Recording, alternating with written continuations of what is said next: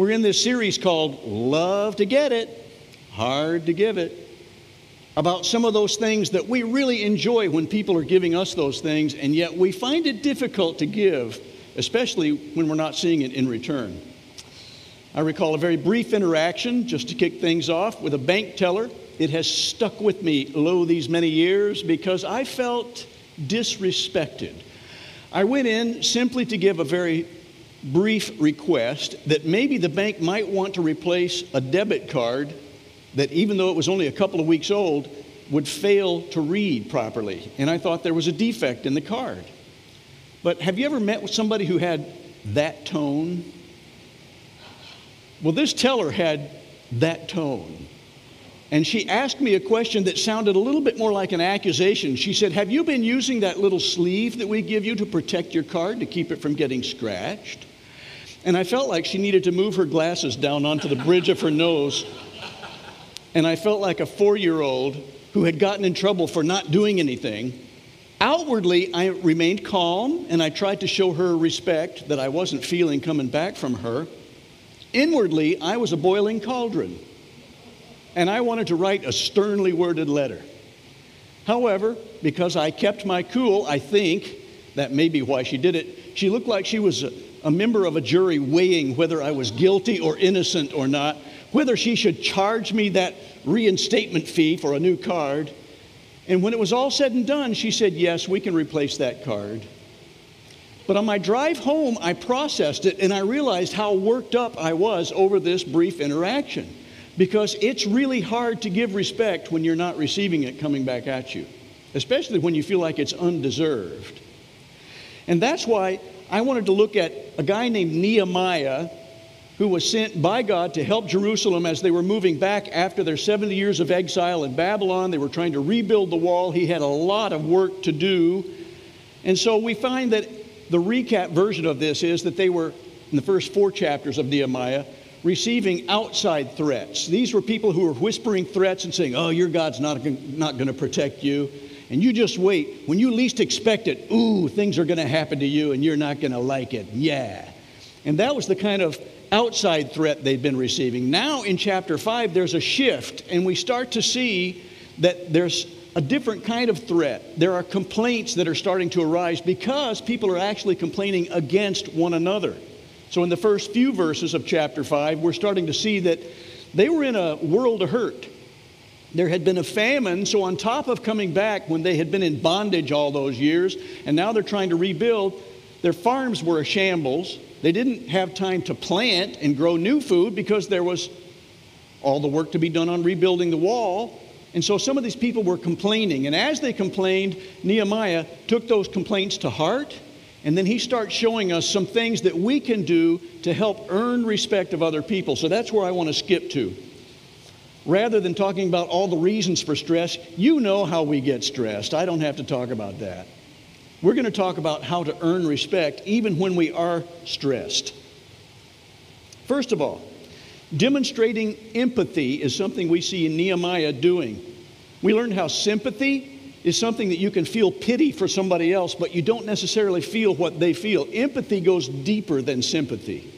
You can weep with those who weep and rejoice with those who rejoice, as it says in Romans 12. That's empathy. We're actually identifying with their feelings, and we validate their feelings by saying, Yes, I felt that feeling before. I understand what you're feeling right now.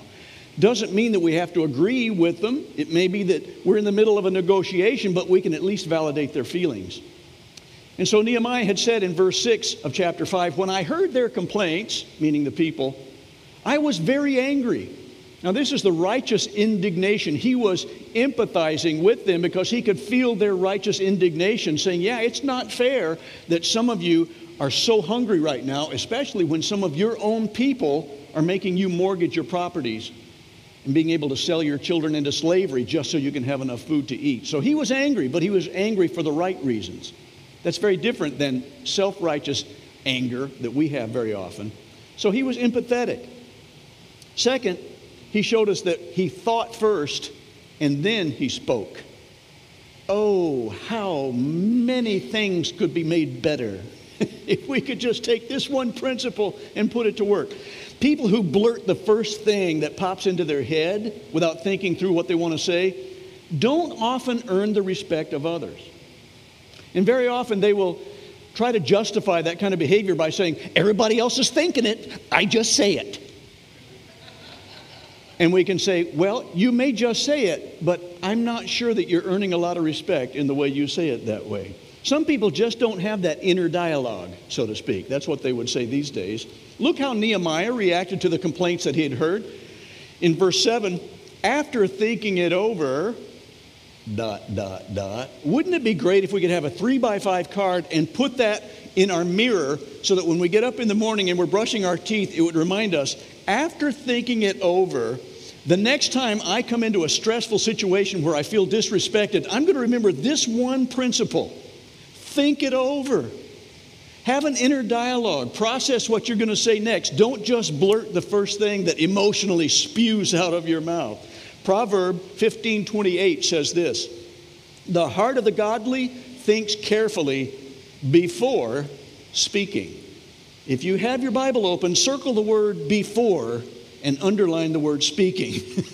before speaking, think carefully. That's the kind of people who can represent the heart of God.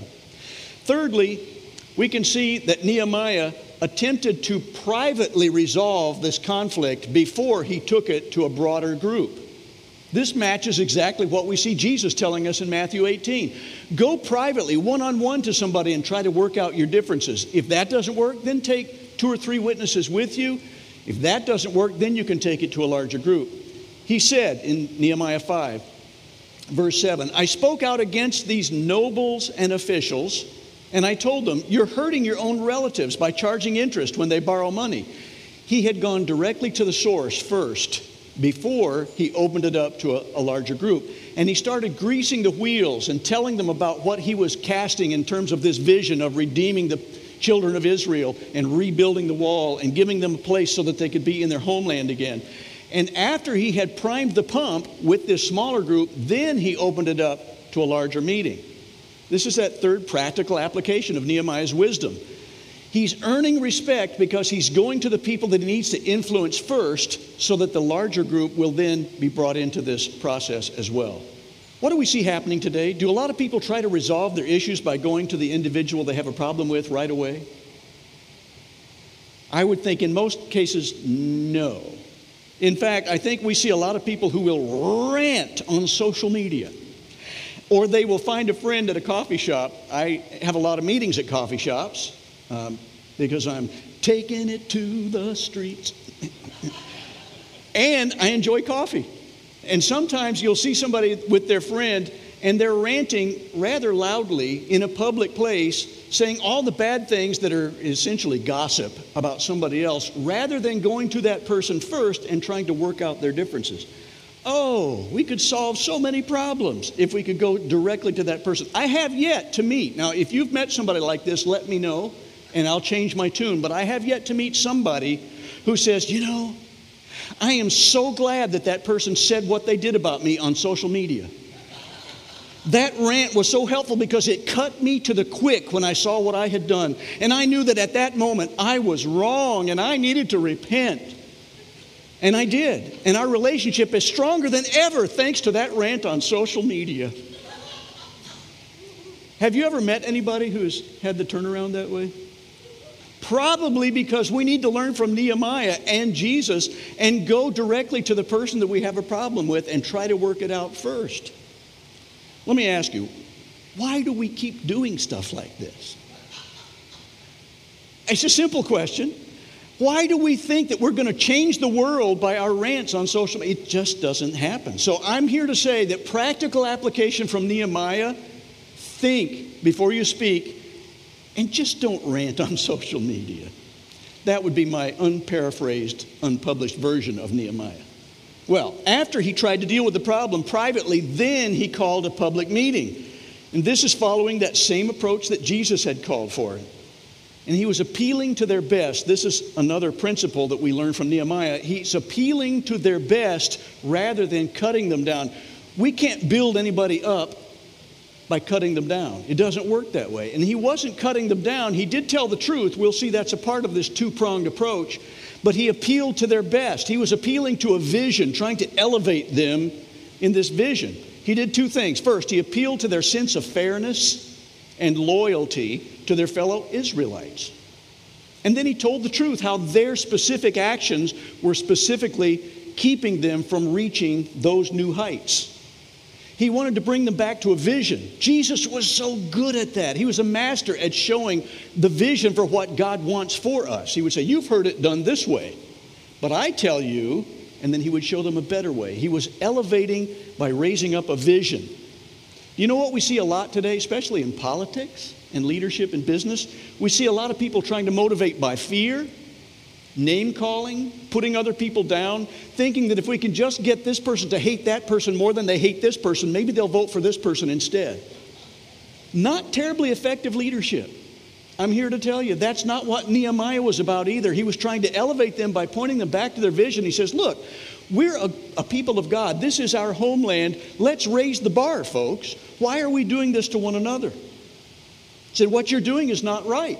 And then he got very specific. That was in verse 9. He's appealing to their doing the right thing, but for a good reason. He's not just putting them down, he's elevating them. Instead of just telling it like it is, like some people will say they do, Nehemiah was telling them what it could be.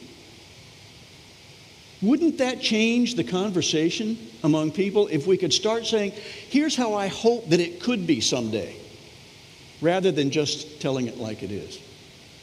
Then he gave them a specific plan of action about how they would be able to change what needs to be changed. Because if we don't come with a plan of action, all we're doing is just ranting on social media. You must restore their fields, he said, their vineyards, their olive groves, and homes this very day, because these were the people, their own Jewish people, who were having to mortgage these things in order to be fed. Repay the interest you charged when you lent them the money, the grain, the new wine, the olive oil. He says, let's just stop this for a time. Let's have a moratorium on taxes and on this money lending because this interest is exorbitant and they can't afford it yet. Let's get rebuilt first and then we can move forward. And they responded. It says in the latter part of Nehemiah 5 that they did as Nehemiah had suggested. And one reason they did was this is the fifth thing that he shows us he was humble and generous. He says, I've been lending to people as well, and so I'm with you on this. He came alongside them and he said, Let's do this together. He led by example rather than saying, Go do as I say, but not as I do. He said, Let's stop this lending with interest because they can't afford it. Let's help them rebuild their houses and let's get this wall rebuilt so we can feel safe against our attackers, and then let's move forward together. One of the things that he did to be humble was that he refused to be entitled. He refused to think that he was owed something by somebody. In fact, he didn't take any payment for some of the things that many governors could have taken because he wanted to show them that he was with them and leading by example. When we put the needs of others first, ahead of our own, people respond. They can see that we're there with them, laying our life down to help them move forward. And it, it increases our positive influence and it builds bridges. So let me ask you this this is a legacy question. What would you like to be remembered for? What would you like people to say about you? Would we want to be known as that person who could really lay down an awesome rant? Or would we like somebody to say after we're gone, you know, he was such a peacemaker? Or she knew how to cast a vision for what could be rather than just telling it like it is? I, for one, would really like to be known as the peacemaker.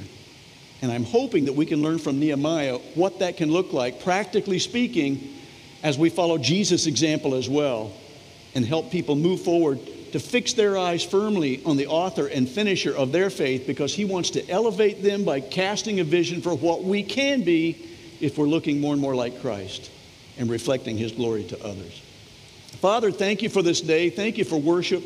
Thank you for your practical word that even in the Old Testament, we can see people like Nehemiah who show us, practically speaking, what it means to build bridges, reflect your glory, elevate other people, even how they see themselves, and point people to peace. May we be peacemakers and may we bridge that gap between us and other people so they can see Christ in us, be drawn to Him as you, that hound of heaven, are nipping at their heels so that they too can one day come into a faith relationship with you. And I pray these things in Jesus' name. Amen.